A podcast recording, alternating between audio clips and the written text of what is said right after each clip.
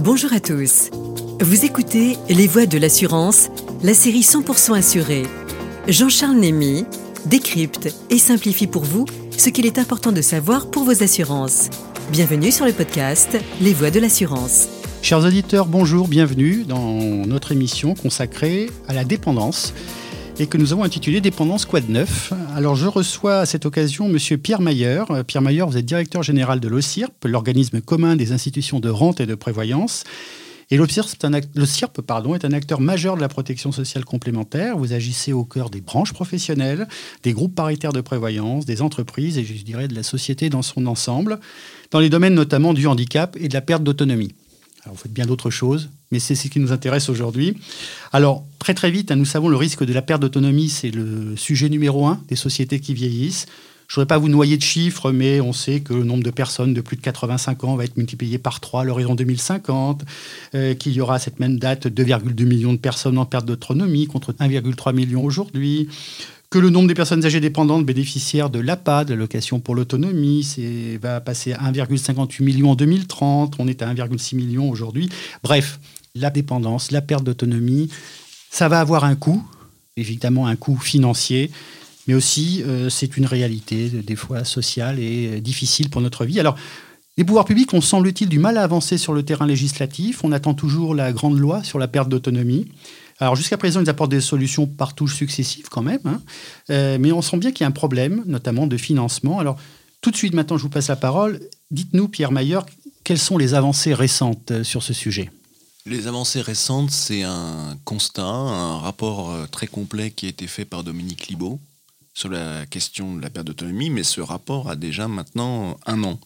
Et c'est vrai qu'on attendait des avancées, on attendait un projet de loi, il y a déjà eu des dispositions qui ont été intégrées euh, dans le cadre euh, de la loi de financement de la sécurité sociale pour 2020, des dispositions notamment sur la question des aidants.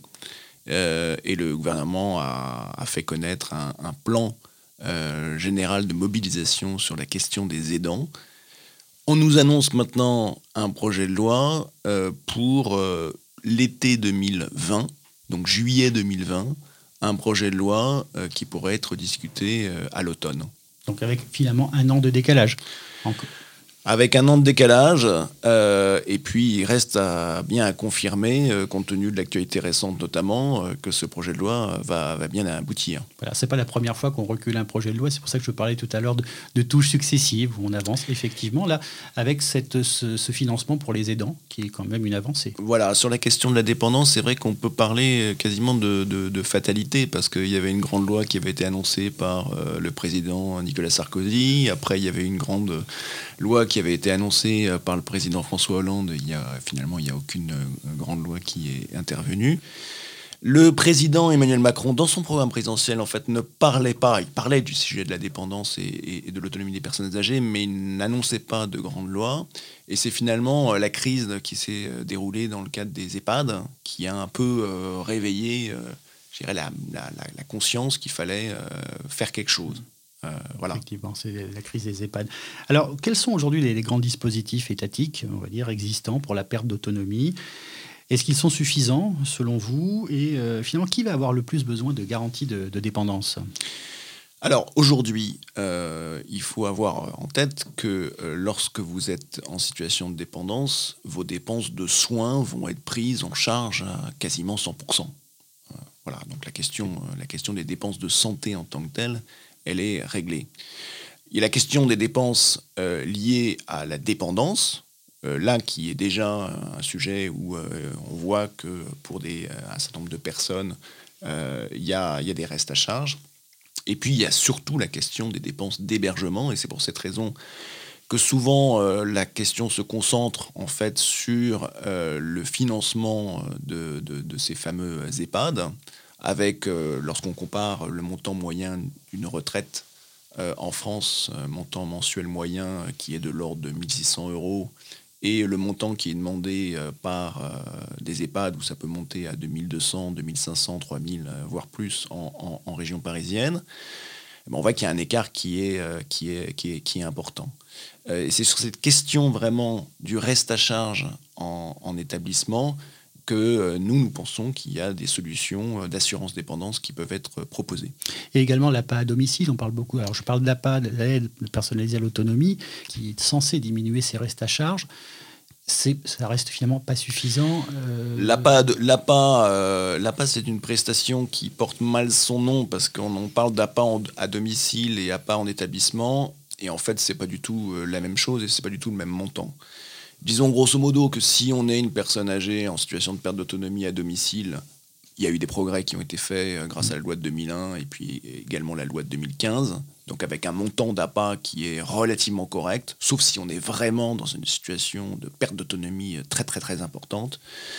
En revanche, sur la question de, l'APA en établissement, on est sur des montants euh, mensuels moyens qui ne, permettent pas de financer euh, une maison, de, une maison effectivement médicalisée euh, de retraite que sont aujourd'hui les EHPAD. Sachant que sans rentrer dans des critères trop techniques, il y a différents stades au niveau de la perte d'autonomie et souvent quand on est en EHPAD, on est dans les stades les plus avancés, les fameux GIR 1 et 2. Oui, GIR 1, 1 2, 3, 4, on va dire, mais effectivement, il y a une concentration des, des, des, trois premiers GIR plutôt sur les, les, les personnes qui qui sont en EHPAD. Euh, personnes qui sont en EHPAD, c'est 550 000, 600 000 personnes. Hein. Euh, c'est ça qu'il faut avoir en tête aussi, mmh. c'est que ce n'est pas une population finalement si nombreuse par rapport au nombre de personnes ayant de plus de 60 ans. Euh, aujourd'hui, les personnes ayant plus de 60 ans, c'est 20 millions de personnes et on en a 550 000, 600 000 qui sont euh, en maison de retraite. Ce qui m'amène à une question, voilà, très bonne transition. Euh, on a vu les dispositifs étatiques et maintenant on peut parler des assurances privées. Est-ce qu'elles sont pertinentes et, en d'autres termes, est-ce que le risque de perte d'autonomie est assurable? Je crois que vous avez un peu commencé à répondre à cette question. Bah, je pense qu'il y a, voilà, il y a toujours une question théorique qui est, on ne sait pas ne sait pas combien de temps va durer la dépendance, on ne sait pas combien de personnes ça va toucher. Et donc parfois il peut y avoir une forme de scepticisme par rapport à la question du financement de la dépendance. Moi ce que j'ai tendance à, dire, c'est que quel que soit le système de financement, public ou privé, quel que soit l'assureur, public ou privé, le fait d'assurer, de, dire que tout va être pris en charge, ça, c'est effectivement, c'est un leurre.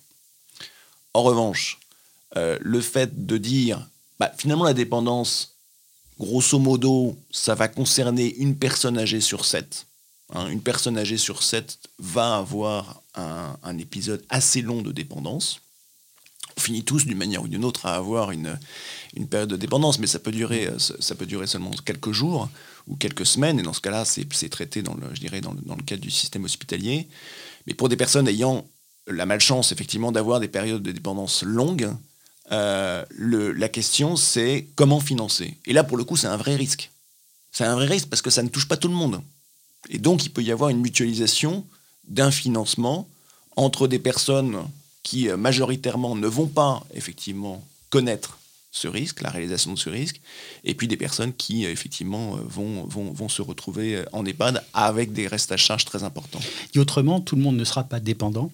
Et donc, comme tout le monde ne sera pas dépendant, eh bien, c'est un risque assurable puisque le principe de l'assurance, c'est justement de mutualiser les risques. Ça, je crois que c'est important de, le rappeler. C'est un risque assurable s'il est bien limité sur la dépendance totale, si on n'englobe pas, euh, parce que la dépendance partielle, après, c'est très, ça, peut être relativement subjectif. Si c'est bien limité sur la dépendance totale, effectivement, où c'est là où on, sait bien qu'il y a des restes à charge très importants, euh, c'est quelque chose qui permet, effectivement, l'assurance permet de, du coup d'avoir un, complément de financement euh, qui, euh, qui, permet, de faire face, qui permet aussi, d'une certaine manière, de s'assurer sur euh, le patrimoine. Parce qu'aujourd'hui, qu'est-ce qui se passe? Vous êtes en situation de dépendance, vous allez dans un EHPAD, votre retraite ne permet pas de financer l'EHPAD, et eh bien vous allez, si vous avez la chance d'avoir un patrimoine, en fait le patrimoine va être mobilisé. Le patrimoine ou les enfants. Hein. Et quelque part, quand le patrimoine est mobilisé, ce sont aussi les enfants, de manière indirecte, qui sont pénalisés. Donc la question de l'assurance dépendance, pour nous, c'est très simple, c'est de dire, en fait, c'est une assurance sur le patrimoine de la personne. C'est pour éviter de vendre la maison, c'est pour éviter de vendre l'appartement qui, qui était justement le produit euh, peut-être de toute une vie de travail. Et que l'on veut transmettre. Et que l'on veut transmettre parce que nous, on a le sentiment que pour les personnes âgées démunies, qui sont effectivement les plus défavorisées, les réponses publiques elles existent déjà, elles peuvent être renforcées, mais elles existent déjà. Il y a déjà des réponses qui existent à travers l'aide sociale à l'hébergement. En revanche, sur toute la classe moyenne, et la classe moyenne en France, ça peut être très large, hein, sur toute la classe moyenne, là, qui sont juste au-dessus du niveau de ressources pour bénéficier de telle ou telle aide ou de telle ou telle allocation, c'est là où l'assurance privée et l'assurance, une assurance mutualisée a toute sa place. Pour ne pas effectivement que ce patrimoine, entre guillemets, parte en fumée pour servir à financer euh, un EHPAD et aussi peut-être pour éviter, euh, peut-être aussi ne pas l'oublier, ce fameux devoir de secours des enfants vers les parents. Tout à fait. Qui existe dans notre code civil. Qui, qui existe et qui peut qui est à la fois quelque chose, euh, à mon avis, qui est, qui est absolument nécessaire dans, dans une société, mais qui peut poser des, lourdes difficultés aux familles parce qu'il peut y avoir une, même dans des familles où on s'entend bien, lorsque le sujet de la dépendance euh, d'une personne âgée se pose, il peut y avoir des cas de mésentente et des, ou en tout cas de, de discorde entre les frères et sœurs. Et euh, je pense que c'est vraiment ce type de situation qu'il faut absolument éviter. Effectivement.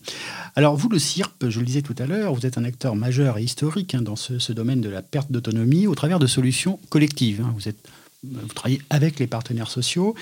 Dites-nous quels sont les avantages des assurances collectives qui ont été instaurées par les accords de branche ou directement par les entreprises bah, L'avantage effectivement des accords collectifs, c'est que d'abord, ça vient du dialogue social ce sont des accords qui euh, sont le produit, qui sont euh, les enfants du dialogue social. Ce dialogue social, il a permis de rapprocher euh, des points de vue qui étaient, par définition, pas forcément identiques. Donc je pense que c'est un, bon fondement. Je pense aussi que le, fait d'imaginer que la question de la dépendance et de la prise en charge de la perte d'autonomie, c'est une question qui va se poser uniquement à partir de 60 ans ou de 65 ans, bah, c'est très très dommage. C'est très dommage parce que je pense que la question de la prévention de la perte d'autonomie, euh, qui doit être euh, d'ailleurs une des premières euh, motivations de tout le monde, y compris les organismes assureurs, la question de la prévention de la perte d'autonomie, elle commence bien avant 60 ans et elle commence, donc du coup, elle commence de, au sein de l'entreprise. Euh, et puis je pense aussi que pour des personnes qui sont une fois de plus euh, faisant partie des classes moyennes, des, salariés, euh, bon voilà, qui gagnent, qui gagnent leur vie, mais enfin mm. pas, forcément de manière très importante, le fait de bénéficier d'une cotisation patronale dans le financement de la future perte d'autonomie, c'est un, un atout, c'est un avantage. C'est ça qu'on met en avant. C'est le fait d'avoir ce financement patronal, cet amorçage en quelque sorte d'une assurance dépendance qui pourra être ensuite poursuivie par la personne lorsqu'elle se retrouvera retraitée ou lorsqu'elle quittera euh, l'entreprise ou, la branche professionnelle. Elle pourra continuer et elle pourra continuer euh, au moment, notamment au moment de sa retraite, sans questionnaire de santé. ça, c'est un avantage pour nous décisif. C'est-à-dire qu'on on sait bien que euh, sur la dépendance, nécessairement, si vous commencez à, toquer à la porte à l'âge de 65 ans, euh, se pose la question du questionnaire de santé. Nous, dans notre dispositif, nous n'avons pas besoin de questionnaire de santé puisque c'est un dispositif qui est incrémental, c'est-à-dire qu'il s'accumule, un dispositif par point. C'est très à la mode aujourd'hui. Très à la mode, effectivement. Euh, un dispositif par point euh, qui, qui, s'accumule au, fur et à mesure. Et donc, du coup, nous n'avons pas besoin de, nous n'avons pas besoin de questionnaire de santé au moment du passage à la retraite. Je pense que c'est un élément qui est extrêmement, extrêmement fort. Par ailleurs, dans le cadre collectif, le fait de poser la question de la perte d'autonomie, c'est pas seulement la question évidemment du financement d'une éventuelle dépendance qui va arriver 30 ans ou 40 ans après. C'est se poser la question aussi des aidants. Hein, parce que les, personnes, les salariés, euh, peuvent se retrouver en situation d'être aidants de personnes âgées euh, qui sont souvent leurs parents, personnes âgées euh, qui sont en situation de perte d'autonomie. Et on voit bien que c'est euh, la question des aidants est une question qui est euh, à la fois très nouvelle, finalement, il y a dix ans, on parlait quasiment pas des aidants, et majeure, majeure sur euh, l'organisation du travail, majeure sur l'articulation entre la vie professionnelle et la vie familiale. C'est une question qui souvent a été considérée comme devant rester du ressort privé, c'est-à-dire finalement du seul domaine de la vie privée des salariés. Mais on voit bien qu'aujourd'hui, euh, cette, euh, distinction étanche n'a plus lieu d'être. Il faut, euh, que l'entreprise puisse donner les moyens aux salariés qui sont en situation d'être aidants de pouvoir le dire et de ne pas être pénalisés parce qu'ils l'ont dit.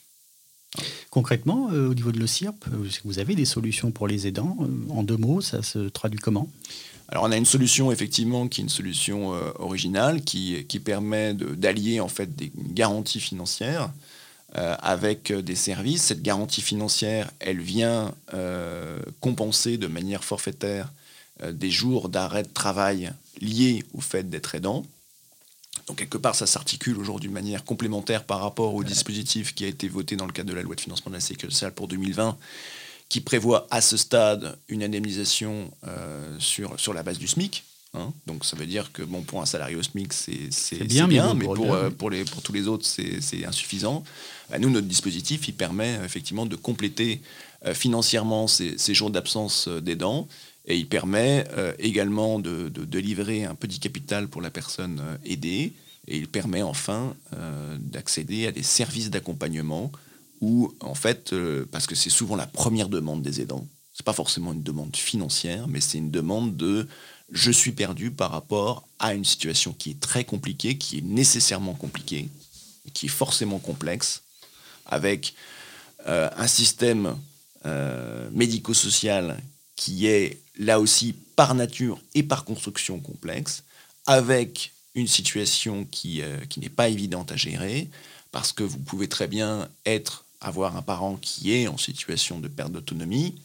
une réponse pourra être apportée à un moment donné, mais ça se trouve, trois semaines ou trois mois après, il faudra apporter une réponse complètement différente. Parce que l'État a évolué, il n'a pas forcément empiré d'ailleurs, hein, mais l'État a évolué et il faut euh, forcément s'adapter euh, aux, besoins de la personne.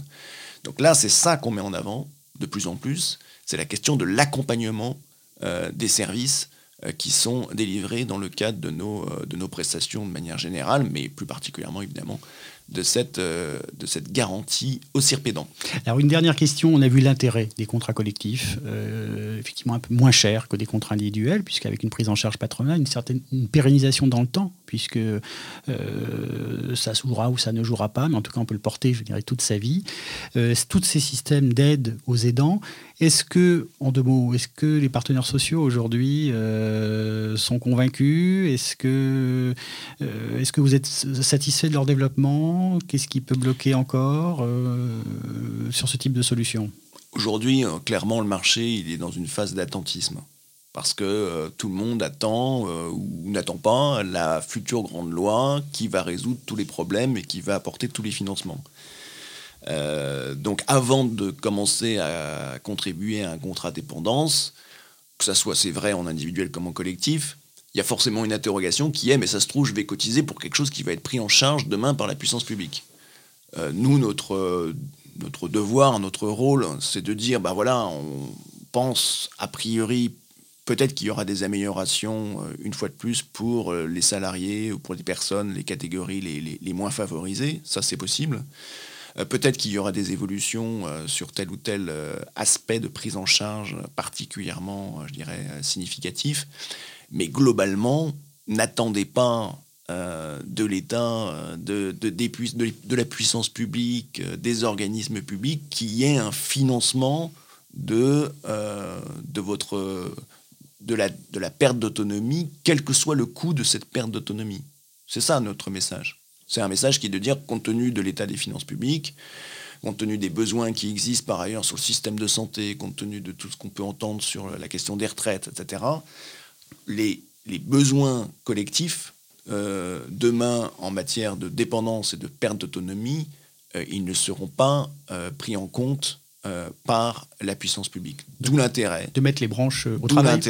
D'où l'intérêt, effectivement, de développer l'assurance, les assurances privées, des assurances qui peuvent être tout à fait solidaires, des assurances qui peuvent, montrer tout l'intérêt, tout l'impact effectivement du collectif, euh, et des assurances qui jouent un rôle complémentaire par rapport à un dispositif euh, public qui, euh, qui existe déjà, qui s'appelle l'allocation personnelle d'autonomie, qui une fois de plus fonctionne grosso modo à domicile tout à fait correctement, mais qui, dès qu'on est en établissement, trouve, trouve vite ses limites. Et demain, je dirais qu'il faut, faut, faut, avoir conscience que si on, on, envoie moins de gens en EHPAD, enfin si on a la, cette, si cette politique de, d'être beaucoup moins, de, faire en sorte que les personnes restent le plus longtemps possible à domicile, ce qui est une politique qui est demandée par les personnes elles-mêmes, personnes âgées elles-mêmes, de rester à domicile, qui n'est pas toujours facile, pas toujours évident, qui n'est pas forcément souhaitable, pas toujours souhaitable, pas toujours souhaitable. Mais en tout cas, si euh, globalement on voit bien qu'il y a davantage de personnes âgées qui vont rester à domicile, ça veut dire que ça va augmenter les coûts de la prise en charge à domicile. Et là, la pas à domicile, elle deviendra, euh, comme elle l'est aujourd'hui sur des cas un peu extrêmes, un peu limites, là aussi insuffisante. Pierre Maillard, merci. Je crois que vous avez vraiment répondu à la question quoi de neuf? Bah Oui, il y a des nouveautés, il y a des grandes possibilités en matière de dépendance et notamment en dépendance collective. Donc Pierre Maillard, je rappelle, directeur général de l'OCIRP, merci beaucoup et à très bientôt, chers auditeurs, pour un nouveau podcast Les Voix de l'assurance.